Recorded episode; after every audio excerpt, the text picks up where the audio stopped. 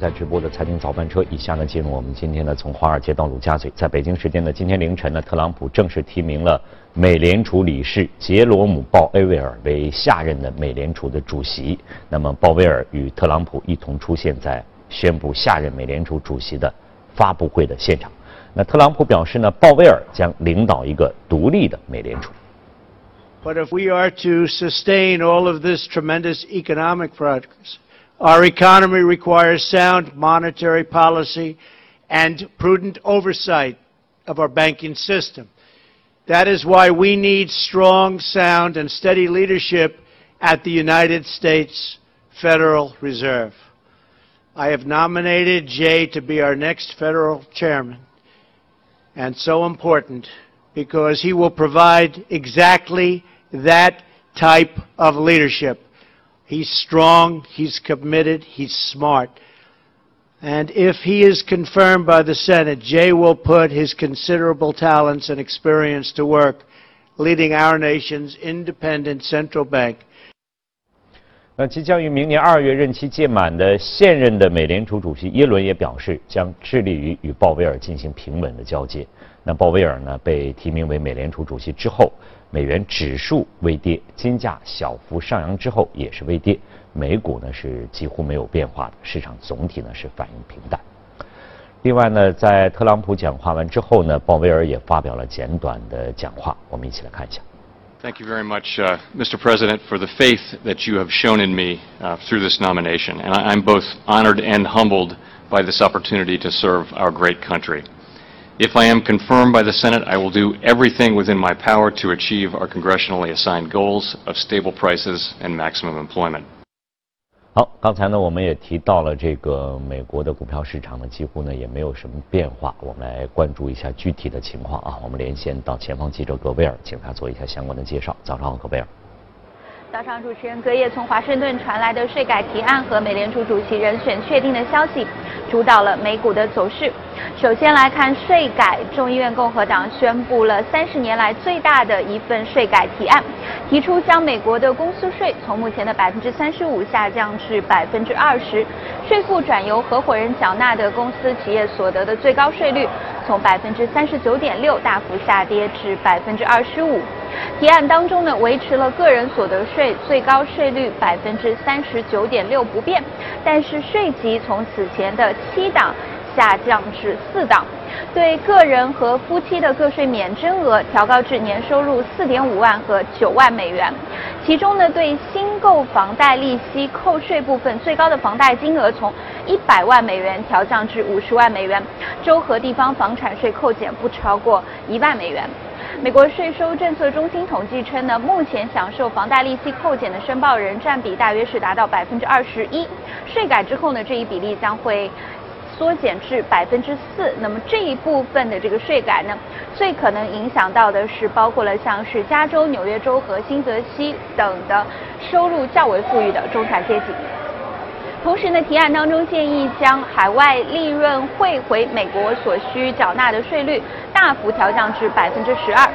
此前在接受 NBC 电视台专访的时候，苹果的 CEO 蒂姆·库克表示，苹果将海外利润汇回美国需要缴纳税率高达40%，这既不利于政府收税，也不利于企业投资。在今年8月的电话会议上，苹果的 CFO 透露，公司持有现金及市销债券的这个价值达到2615亿美元，其中94%是留存在美国境外。而在美联储主席人选任命的问题上，不出市场意料，特朗普宣布提名杰罗姆·鲍威尔于明年2月接任耶伦，出任下届美联储主席。现年64岁的鲍威尔是在2012年的时候加入美联储，他一直是耶伦的一个可靠盟友，其货币政策主张也从未与委员会绝大多数意见相左。鲍威尔在华盛顿几乎没有敌人，也就是说，通过参议院听证不是一个问题。而在今年10月初的讲话当中呢，鲍威尔曾经表示说，加强监管并不是解决所有问题的答案，他支持美联储放宽在次贷危机之后的一些金融监管措施，包括了放宽沃克尔法则。这和特朗普的去监管议程可以说是不谋而合。主持人，谢谢我们的前方记者葛威尔啊，确实这个很多的这样两大重磅消息就算出来了。但我们今天重点关注的是这个美联储的鲍威尔。是。实际上在前两天，这个消息已经被《华尔街日报》给爆出来了。对。大家都认为应该是鲍威尔了，但是最终还是选择了鲍威尔的话，在你看来，出于什么原因？在我看来的话，我们刚才也看到特朗普的几个讲话啊。第一个，我们可以观察到他的说话过程中间，称呼了他的名字叫 Jay， 就说明他们私交是很亲密。第二个呢，我们看这个人的那个从政背景啊，他是共和党。那之前的话，上一届肯定耶伦嘛，耶伦是民主党嘛，所以在党派方面的话，这个特朗普是非常推崇犹太一个同党。但是我们如果说据我们了解的这个美联储啊，包括刚才我们提到的特朗普也说是个独立的美联储。而且不管这个美联储主席你是共和民主，也不管你总统是共和民主，是实际上应该说对于这个美联储来讲，他都没有过多的去干涉或者过多的去有什么。对，但是这个中间有一个平衡的嘛。其实鲍威尔的从政经历其实是很久的，早在老布什政府的时候，鲍威尔就已经是助理部长啊。那他当时是民主党嘛。助理的是财政部长。助理财政部长。那他当时的财政部长呢，是他以前从事的这个投行的老板。然后之后的话呢，在奥巴马政府的时候，奥巴马他是这个民主党，所以但是奥巴马为了一个平衡，所以他把鲍威尔单独引过来啊，当上了他们的那个监事。在这样的一个情况下，鲍威尔被华尔街称为是一个猫头鹰，他既非鸽派也非鹰派，他是一个猫头鹰，就说明他这个人非常圆滑啊。他自己是很少来说总统是这个民主党，然后选一个共和党的这样的一个人啊，作为一个候选人。所以在这一点上呢，它是一个非常圆滑的这样一个一个制度啊。所以它未来呢接替将耶伦的这个渐进式的加息，这一点上货币政策方面今后改变的比较少，是第一点。第二点呢，由于它的投行背景，所以它之后呢在金融监管方面它会逐渐放松。那我们知道金融监管最厉害的是多德法案。他在多德法案这一点上，他曾经多次表明未来可能考虑废除多德法案，是第一。第二点，他明确说约克规则他要废除。那约克规则里面最重要的就是搞了非常多的合规成本，特别是银行体系。那么银行体系他就首先说了，包括银行的自营，银行自营这一点要废除，银行允许他自营，减少中小银行的合规成本。所以在这一点上，其实他的一个从业背景导致了他的一个选举嘛。之前的话，其实大家在一个月以前，可能大家更多的认为科恩可能会上任，但科恩自从这个跟奥巴马跟那个特朗普本人搞得不太愉快，所以这一点上他也不太支持。最后一点呢，就是财政部长布鲁奇，他是非常的推崇这个鲍威尔的，因为他觉得他在税改方面的一个支持力度会特别的强。那我们刚才也看到了，把美国的所得税降到只有20%，而且未来可能对一些富人的遗产税甚至都要取消40%的遗产税。也就是说，实际上这些所有的鲍威尔上去之后可能要做的事情，完完全全是符合特朗普的一个想法。是，所以他做出这个选择也是在情理之中的这样一个情况。对，然后最后的话，在前一段时间选举的时候，除了他以外，第二个可能就是泰勒教授。当然泰勒教授呢是比较偏学术这一块，所以可能在这个政治方面是比较弱一些。而科恩呢，可能是在学术背景上又比较弱一些，因为这个鲍威尔他虽然不是搞金融的啊，但是他没有经济学的这方面的对，但是他是法律的一个 PhD， 但是他在华尔街时间比较长，被称为在美联储里面最富有的一个人。他个人身家是超过了5500万美金。他自己的个人财产主要是买这个几个大的投行的股票，加上这个 ETF， 然后加上一部分的房地产。这个是他擅长的这方面的这些事情。对，所以这一点上也是非常符合特朗普的一个。也就是说，实际上特朗普作为一个在当总统之前作为一个商人，对，他的选择是目的很明确的啊。这个是针对性是非常强的。是，我需要个什么样的人？我将来需要这个人可能会帮我做什么事情？是，那么我们就选择他，可能做到这一点。而且可能像刚才你也介绍的，实际上从这个鲍威尔来讲，他也是一个投资人，实际上两个人还是有很多相似之处的在这里。是，我们再来了解一下啊，我们通过一个短片来了解一下建立于1914年的美联储。美联储由位于华盛顿的联邦储备委员会和分布在全美的12个联邦储备银行组成。美联储最重要的货币政策由12人组成的公开市场委员会制定，12票中包括7位华盛顿联邦委员会执委的7票，以及5位地方联储主席的5票，其中纽约联储主席具有永久投票权，另外4票由其余11个地方联储主席按照一定规则轮换。虽然在决定货币政策时，美联储主席和其他理事都只拥有1票权，但美联储主席可以在主持会议、起草议案时引导大家同意其观点。除此，主席还要给总统提供经济政策方面的建议，在国会上为经济状况作证，有时还要代表美国同外国谈判。至于总统，虽然能提名华盛顿联邦储备局的7名理事，但管不了他们。理事任期可以超越总统任期。好，实际上刚才呢，这个李琦呢也是介绍了一些鲍威尔的相关情况，我们再通过这个短片呢再来详细的了解啊。鲍威尔今年已经64岁，曾在这个普林斯顿大学学习政治，之后呢是在这个乔治城大学获得了法律的学位，毕业之后呢进入了纽约的投行啊，曾任这个凯雷集团的合伙人8年。在老布什的政府时期呢，他是这个财政部的官员。如果他最终成功当选，他也将成为40年来第一个没有经济学学位的美联储主席。但是和其他的候选人不同，鲍威尔支持现任美联储主席耶伦的政策。从2012年以来，每一次美联储的政策决定，他都投了赞成票。《纽约时报》指出呢，如果鲍威尔当选，在货币政策和监管2个方面，美联储的政策将不会和现在的政策有太大的差别。假如鲍威尔担任美联储主席，可能会深受华尔街的欢迎，华尔街将视他为在放松监管方面的友好人物，而且重要的是能够保持利率政策的连续性。鲍威尔眼下可能会保持渐进但谨慎的加息进程，同时关注通胀。对于联储的未来政策框架，鲍威尔曾提到，联储的资产负债表规模由联储的负债需求决定。他推定了联储资产负债表的未来规模，并给出了3个情形。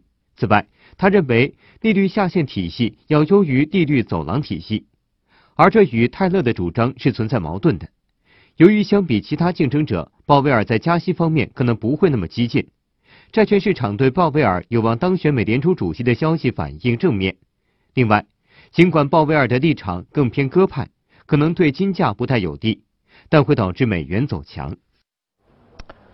好，那么刚才呢，我们通过短片来了解了一下。实际上，刚才李琦呢也提到了，他呢是比较赞成耶伦的这种渐进式的这个加息的这样一个政策，而且呢是有可能之后呢是放松金融监管，是甚至将来美国会取消遗产税等等等等。那么刚才片子呢我们也提到了，不会和以往这个耶伦的这个政策有太大的一个差别。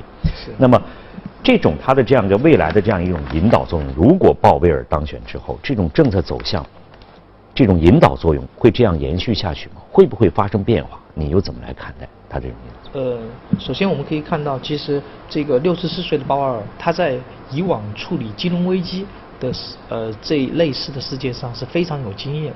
他的以前的前老板啊，也就是当时的在这个金融危机墨西哥破产的时期，90年代的时候 Brandy 就是他之前的前老板，然后当时呢推出了 Brandy 的债券啊，然后当时去注资这个墨西哥，帮助墨西哥度过了这个危机。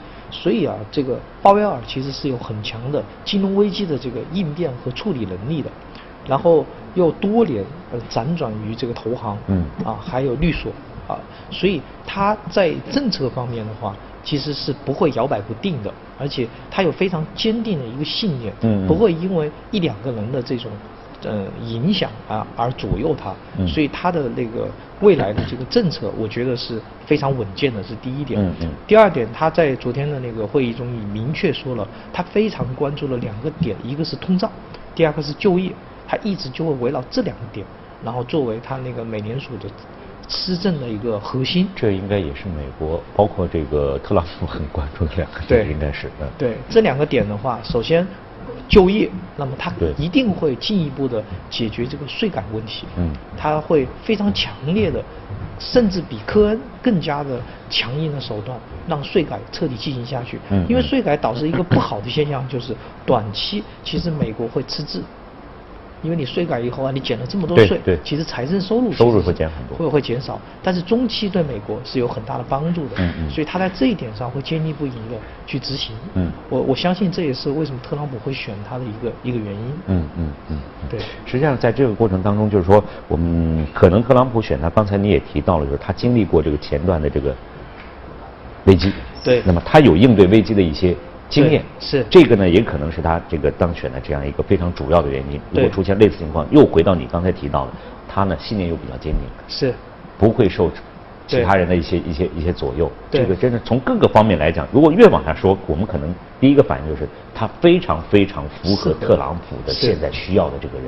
是，嗯嗯。而且特朗普其实是比较反对奥巴马的，因为毕竟总统他现在不一样，改好多奥巴马的事情。然后奥巴马也是一个为应付危机而存在一个总统，但是那个危机呢是08年的这样的一个金融危机，所以奥巴马的危机应对的方式就是我就把你禁止掉，出事了我就把你禁止掉，你投行不准这样做，不准这样做，所以呢他是采取各种什么多德法案等等。而这个鲍威尔他认为90年代他曾经应对过金融危机，他知道金融危机应该怎么去处理，所以他这个理念上其实本质上跟奥巴马的处理方式是不一样的，但是只是他比较圆滑，所以即便直接的是去对，所以一旦他自己上任这个美联储主席以后，他会配合特朗普来去废除当时奥巴马的一系列的一些法案。嗯，所以这一点上是很，所以就我们现在越来越说下去呢，就感觉确实这个特朗普的他对他这个选择啊，是真的是费尽了心思，应该是这样的一个情况，在这个5个这个候选人当中费尽了心思，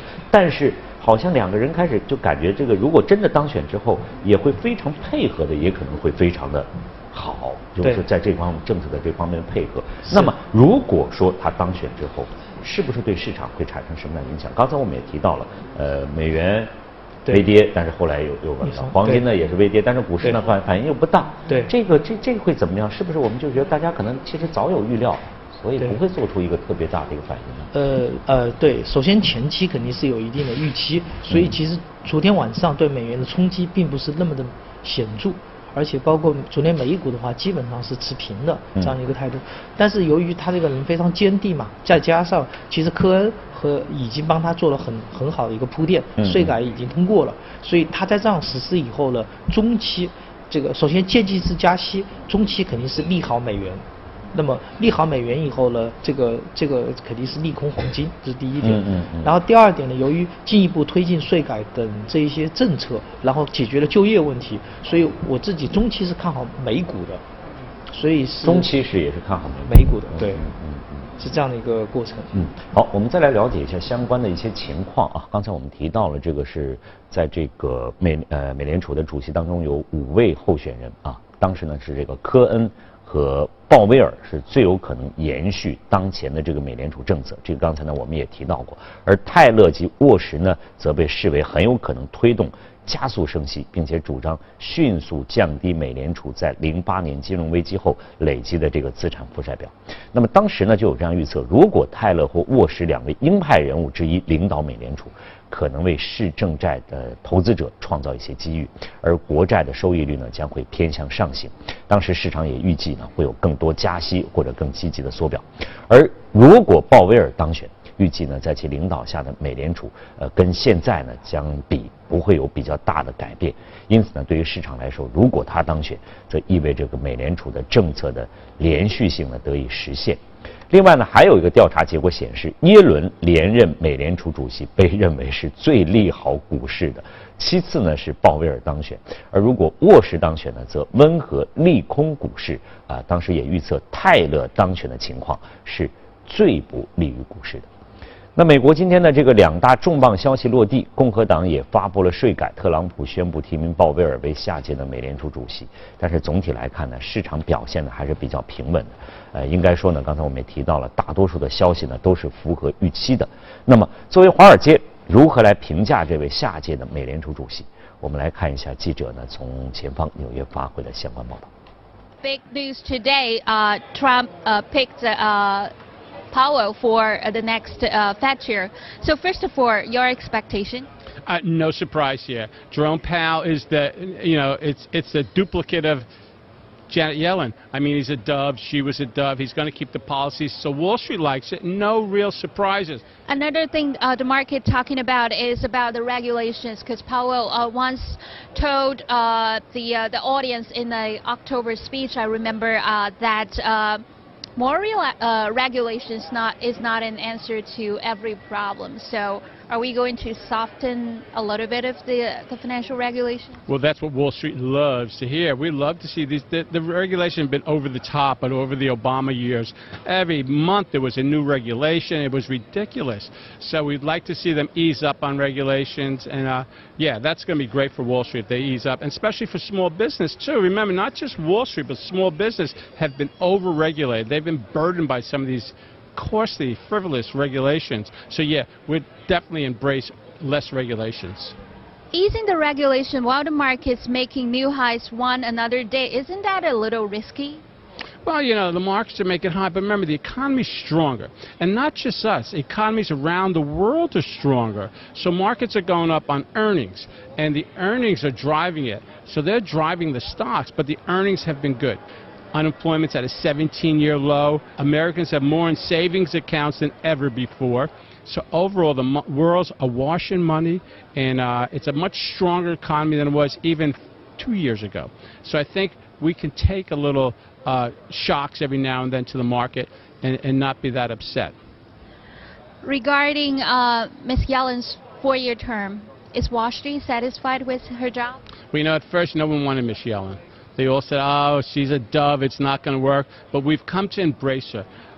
Personally, I think she did a great job, and I think most of Wall Street embraces her. They think she did a great job, and they would have been happy with extended term for Ms. Yellen, but they're happy with Powell. There's no question about it. But no, she was good. She did a great job in a difficult situation. She had a huge balance sheet.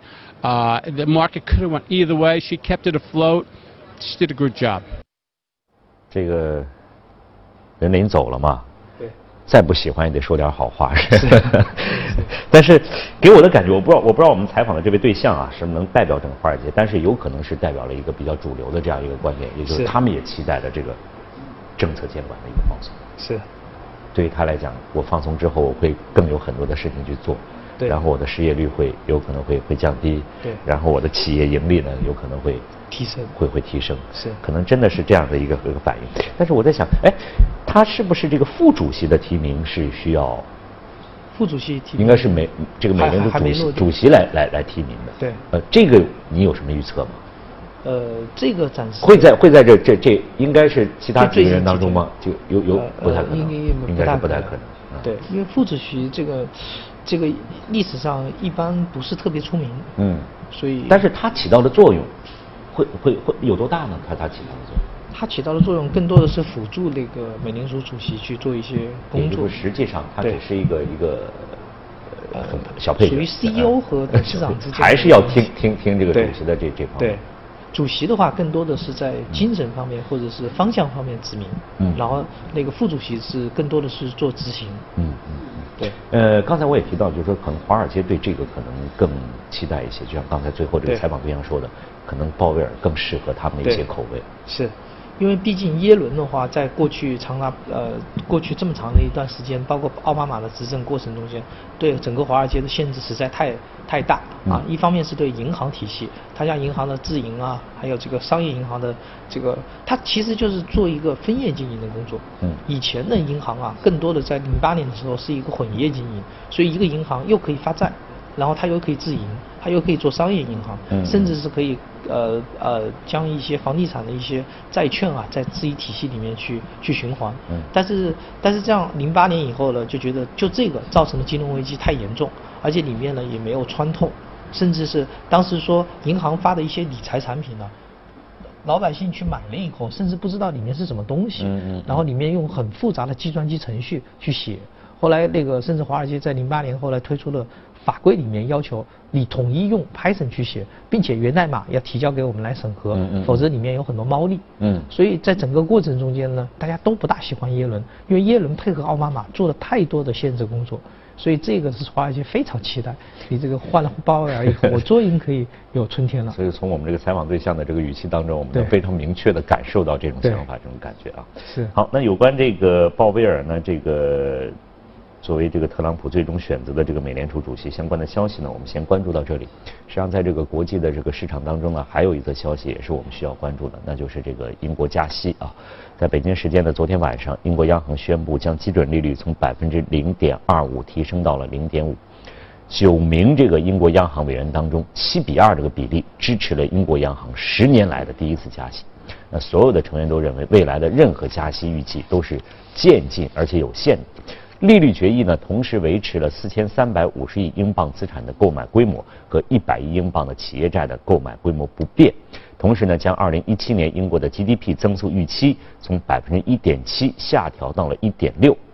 而关于这个通胀预期呢，英国央行预计1年内为2.37%，2年内是2.21%，3年内是在2.15%。这样一个数值呢，较3个月之前的预期都是有所下调的。那这个利率决议公布之后，英镑对美元跌幅超过了1%啊，跌破了1.31这样一个关口。那随后呢，这个英国央行行长卡尼呢召开了新闻发布会，卡尼表示说呢，利率决议是开诚布公的，加息呢是对利率的微调，英国脱欧协议或许意味着对英国央行政策的一个再次校准。卡尼认为呢，通胀在没有加息的情况下不太可能回到目标水平，未来几年国内的通胀压力预计呢将会上升，不排除需要再加息2次，使得这个通胀回到2%的这样一种可能。但是就算再加息2次，到2020年，这个通胀将仍旧高于2%的目标。那么卡尼还指出呢，现在并非经济正常期，经济中的松弛并没有比8月份少多少。不过呢，虽然经济增速低于历史的平均水平，但并没有减弱。预测暗示到2020年，经济呢将会出现需求过剩。那卡尼表示，退欧等事项都在商讨当中。目前英国政府需要做的是使通胀率回到目标值，更好地支持经济。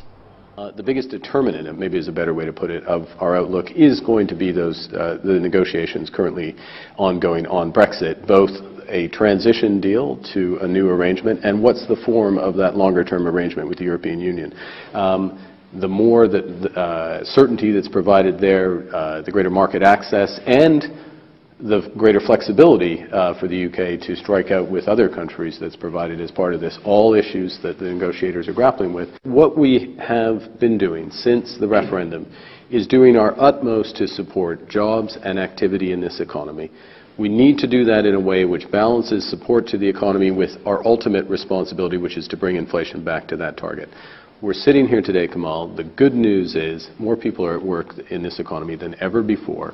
We're starting to reach the capacity of the economy, so we've got to ease off a bit in order to make sure that people see real income growth and that the economy continues to grow.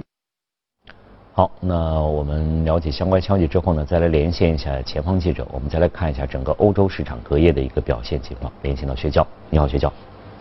好的，主持人，周四备受关注的英国央行议息会议，正如此前市场普遍预期般的宣布加息25个基点。会议纪要显示，所有的委员均认同未来的任何加息预计都将是渐进而且有限的。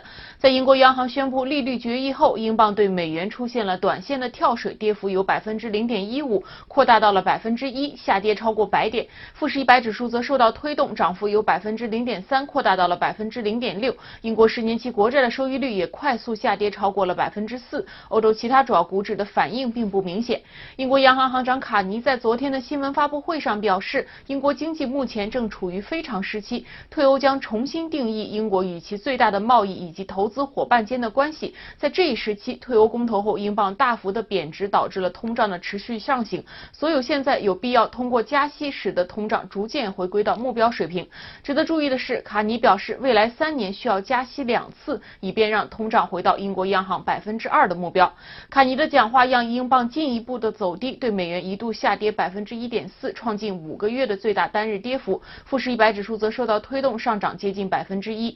截至收盘，欧洲斯托克600指数下跌0.44%，报395.03；泛欧300指数则下跌0.35%，报1554.04。个股方面，昨天发布3季报的瑞士信贷收入好于预期，公司股价大涨5%。据统计，目前近1半的欧洲企业已经发布了3季报，接近70%的企业财报达到或者是超过了预期。工业、金融和科技部门的表现最好。主持人。好，谢谢薛娇。我们再来看一些相关的消息啊。英国3季度的 GDP 环比初值增长了0.4%，是好于预期的，表明英国经济可能开始从上半年的低点当中回暖了。另外，今年上半年的英国的 GDP 表现是2012年以来最弱的。有人就警告说了，鉴于英国经济增长滞缓以及和英国脱欧相关的不确定性，造成前景的暗淡，加息可能是一个政策的错误。那据路透的问卷调查，多名经济学家认为英国经济还没有强大到消化加息。统计显示呢，自1997年成立以来，英国央行货币政策委员会共有过20次加息决定，其中只有1次的 GDP 年化增速比当前的水平是低的。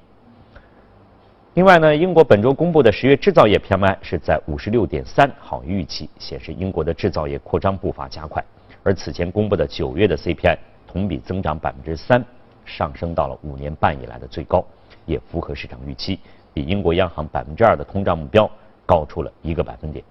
而通过加息呢，英国央行希望可以提振英镑的汇率，借此来遏制通胀过快增长的势头。我们回到这个演播室，和李琦呢共同来关注一下英国的加息。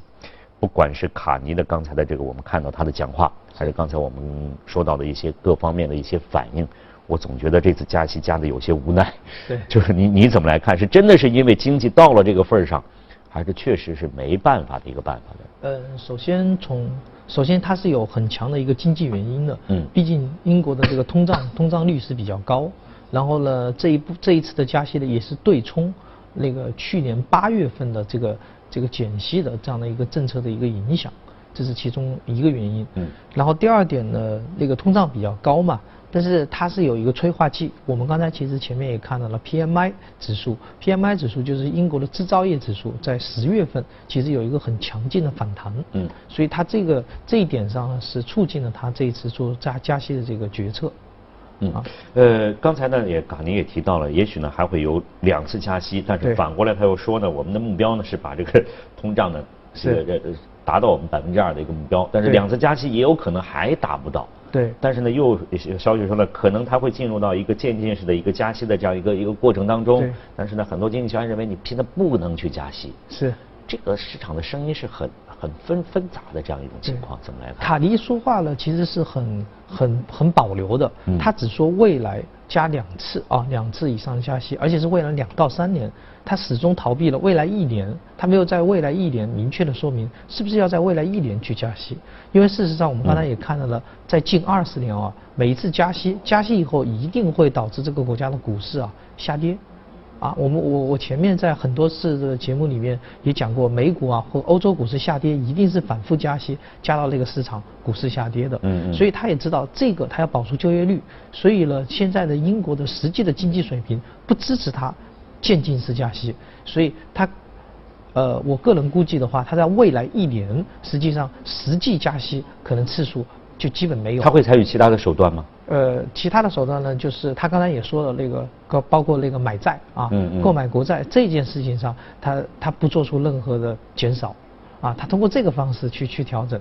但是加息这个事情，未来1年可能他就毫无作为，而只是把加息尽量的拖到1年以后。毕竟呢，这个英国脱欧以后啊，跟欧盟的一些分手费其实是很高的，它国内的这个经济啊其实是不好的。对，实际上它现在英国是处在一个非常焦灼的一个状态当中，应该说它就包括它现在脱欧是很不确定，到底你要掏多少钱，到底它什么时候谈成都是不太确定的。对，刚才你也提到了，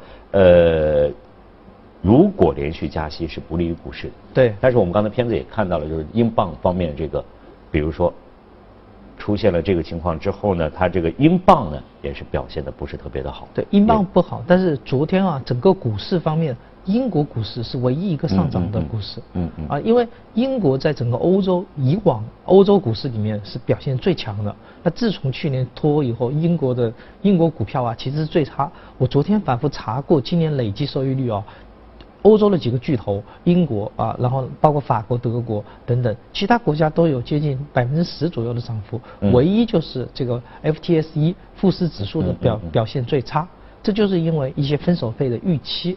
那么，所以在这样的一个情况下，我觉得昨天之所以这个英国的这个股票表现得比较好，也是在于卡尼的这个说话啊，已经将未来一年它不会有太多作为啊，这句话有一个解读，所以大家觉得卡尼实际上还是要低头的，它呢在加息方面呢，还是首先要考虑到英国经济的增长。要为分手这件事情提前做好一些预期，然后要多做一些改善工作，所以英国股市昨天其实是有提振作用的。英镑呢？英镑的一个中长期的英镑，如果大家认为未来一年其实你这就加完了，未来一年其实也不加息，反而就比较疲软了。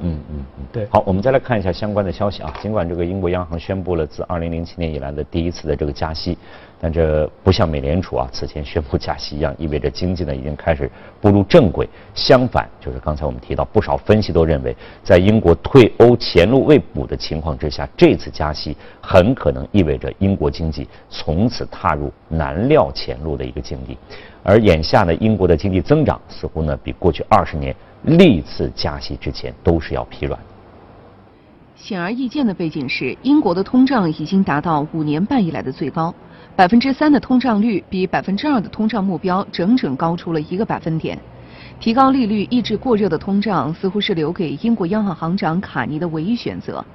通胀复苏似乎与其他经济体持续低迷的通胀不同，但这主要是因为英国退欧公投后，英镑对主要贸易伙伴国的货币平均贬值了11%。市场预计目前通胀水平未来也将回落，但会比较缓慢。英国央行认为国内通胀压力仍然存在。去年英国公投退欧后，英国央行在8月将利率下调至0.25%的纪录低点，但相比于美国和欧元区经济的强劲增长，英国经济增速在过去的12个月中却降到了4年多以来的最低水平。0.4% 的季度增幅，使得英国央行的加息背景成为了1997年以来最为不利的一次。因此，市场普遍认为，加息只是告别英国退欧公投后的应急政策。许多英国资产的投资人及分析师都不太相信，这将成为有限且缓步加息周期的起点，反而认为退欧的不确定性和英国经济基本面的短板将阻碍英国央行展开加息周期的计划，不论加息速度有多么的缓慢。英国与欧盟的退欧谈判难见进展，其对英国经济的影响还难以评估。就在本周，英国广播公司报道，英国央行认为退欧之后，英国金融服务业可能将有多达75,000个工作岗位流失。尽管不少的分析人士对这一数字持保留态度，但退欧的影响却没有人可以回避。No one wants a hard Brexit. Ultimately, I think that's likely to be a worst-case scenario on the part of the Bank of England.野村此前就预测，在2018年底前，英国央行不会再次加息。但不论通胀未来超过目标与否，对英国央行行长卡尼来说都攸关成败。他也表示自己将于2019年6月底去职。那对于是否会继续加息这个问题啊，经济学家对此的意见呢也是不太一样的。像丹麦的丹斯克银行的经济学家认为呢，本次加息可能是唯一一次。而汇丰银行的经济学家认为呢，2018年5月还会加息一次。德国贝伦贝格银行的经济学家预计2018年会加息2次，2019年还会加息1次。伦敦资本集团的高级市场分析师表示，如果英国央行传递出本周是唯一一次加息的信号，英镑对美元可能会跌破1.3的关口。那会议预计，英国央行在接下来的12个月内不会再次加息，预计2018年英国的通胀率将会有所放缓，均值将是在2.5%。实际上，刚才李琦在给我们介绍当中也提到了，卡尼在讲话当中可能预示1年之内不会有这个加息的可能性。对。但是各方的预测也是不太一样的。是。那么，如果说过了这个2018年，对，会不会进入到一个加息的一个通道当中？我觉得这个非常取决于2018年整个过程中间英国的这个我们刚才也看到了，大家非常担心这个由于分手导致了英国的就业率啊，出现了几万个这样的，尤其金融服务业这方面。对，尤其金融服务业，所以我觉得英国它是用未来1年去做一个缓冲，去尽量的去调整，减少这部分的冲击。如果这一部分冲击减少的比较好，然后包括那个就业率得到改善以后，可能那个渐进式加息就会进行。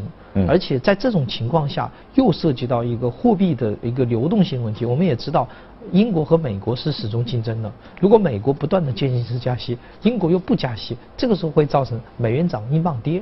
这个对英国本身呢也是不大好的一个影响因素。所以我觉得整个卡尼它会是2018年整个的经济表现，特别是失业率方面经济表现来决定是否要调整加息。我觉得英国现在真的是处在一个风口浪尖当中啊，一个是退欧。刚才我也听到了片子也提到卡尼要在19年底去职，我马上一个反应就是他可能真的很愿意离开这样一个位置，就是省得把自己处在这样一个漩涡当中。对于这来讲，实际上如果说啊，如果19年卡尼真的去职的话，对于他的政策你做个预计的话，会产生一些影响，就好像我们说的这个美联储主席的这样一个更迭的话。这个的话其实跟那个梅姨特蕾莎梅其实也有很大的关系，包括特蕾莎梅的政权其实也不是特别稳健。对，所以这个时候正值一个交替，这个交替的决定到底是怎么样去脱欧，而且是关键还在一个脱欧的时点之上，明年。对，所以很有可能，说不定那个时候又开始英国内部选举，觉得花了1年时间啊，或者花了1-2年时间，这种脱欧到底对不对？啊，对我们造成这么大的影响。那你看今年的所有富时指数表现不好，如果明年表现继续不好，人家觉得你不脱欧该换了，对，又要换了，对，这个就很麻烦。好，我们再来看一下相关的消息。虽然备受关注的英国央行加息这个悬念已经揭晓，但是加息这把双刃剑对于处在退欧这个非常时期的英国经济所带来的长期影响还是有待观察的。我们再来看一下第一财经驻伦敦记者发回的相关报道。大部分经济学家认为，此次加息对于英国央行而言是无奈之举。一方面，因为退欧公投后英镑贬值导致通胀加速上升，需要加息来遏制通胀继续超过央行的目标。与此同时，英国经济增速尚处于4年来的最低水平，也弱于同期欧元区和美国的复苏步伐。更重要的是，正如英国央行行长卡尼所言，英国退欧无疑是影响本国经济前景的最大变数，而退欧谈判的结果也将成为英国央行未来利率调整的重要依据。